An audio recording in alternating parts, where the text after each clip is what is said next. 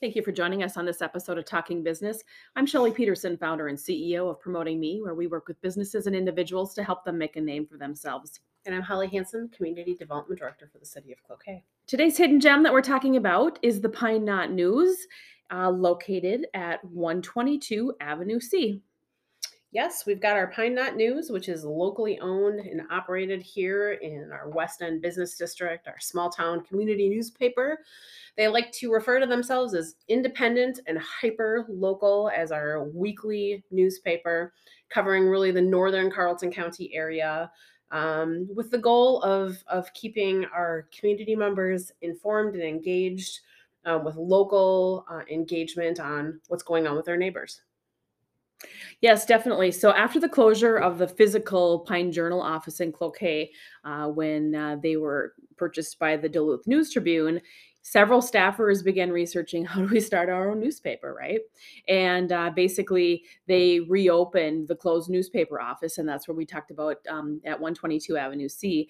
And that's where a small team partnered together to start start the the newspaper and uh, we're very fortunate the first issue of actually the pine knot news was launched on october 26th of 2018 yeah and in, in doing that they blanketed the county with two free issues uh, an election uh, piece and then a weekly newspaper example to introduce themselves.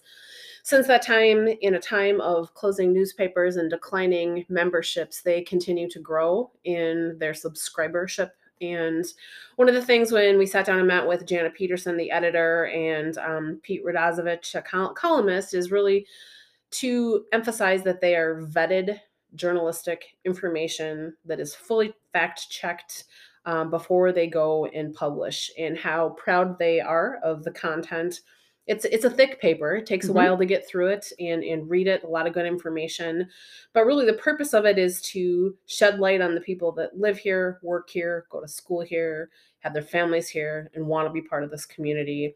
Uh, we are locals. Supporting local stories is right. is how they put it.